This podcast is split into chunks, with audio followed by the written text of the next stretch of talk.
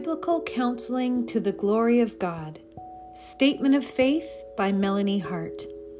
My belief system is rooted in historical Orthodox Christianity and theologically and doctrinally reformed, one that emphasizes the authority of Holy Scripture, that is, the Bible as the inerrant and infallible Word of God, and in the sovereignty of God. I believe in the God of the Bible. I believe in the gospel of God, the saving power of God's grace alone, through faith alone, not of works, because of the finished work of Christ alone, his atoning death on the cross to satisfy the wrath of God for our sin.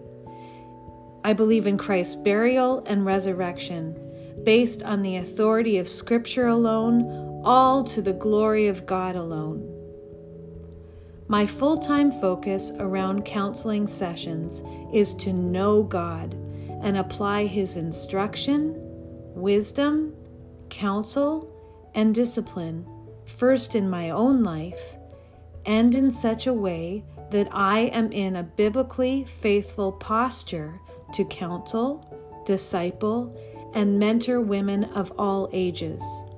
My favorite thing to do with clients is to pray with them, to point them to God's gospel truth, to His word for His counsel, and to witness how God changes them through the renewing of their minds, the softening of hearts, the reordering of loves, and point them to grow in biblical literacy.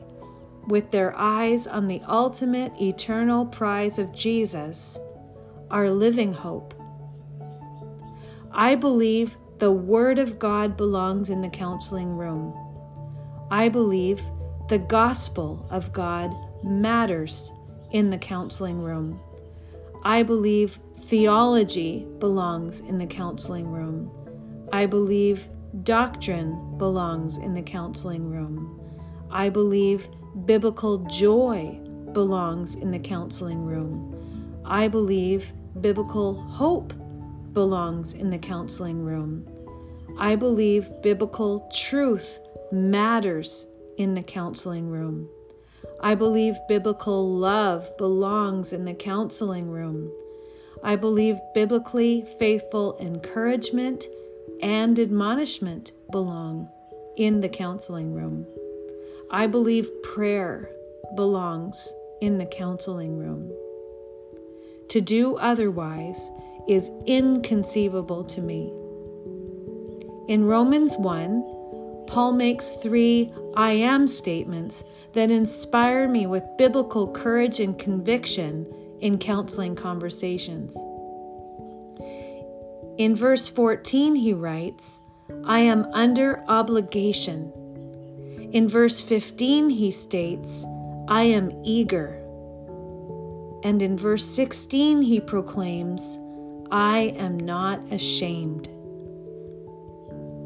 And in the first chapter of Colossians, verse 28, Paul exhorts, as if to me personally in the counseling room, quote, Him, that is Christ, we proclaim, warning everyone and teaching everyone with all wisdom, that we may present everyone mature in Christ.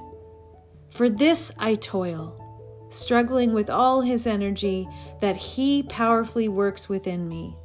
End of quote. I am not the, quote, wonderful counselor that Isaiah 9, verse 6 talks about, but I know the one who is. The ultimate counselor is the only one who is not in need of counsel. Romans 11:34 says, for who has known the mind of the Lord, or who has been his counselor? God's word, God's attributes, God's gospel, God's standards, God's personhood through the Trinity God the Father, God the Son, God the Holy Spirit are essential, non negotiable, and highly used tools in my counseling toolbox. To do otherwise is inconceivable to me. It has been said that, quote, in all Christians, Christ is present.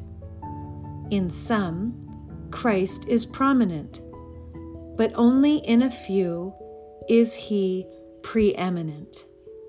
Original author unknown. The longing of my heart is to make Christ preeminent in my own life.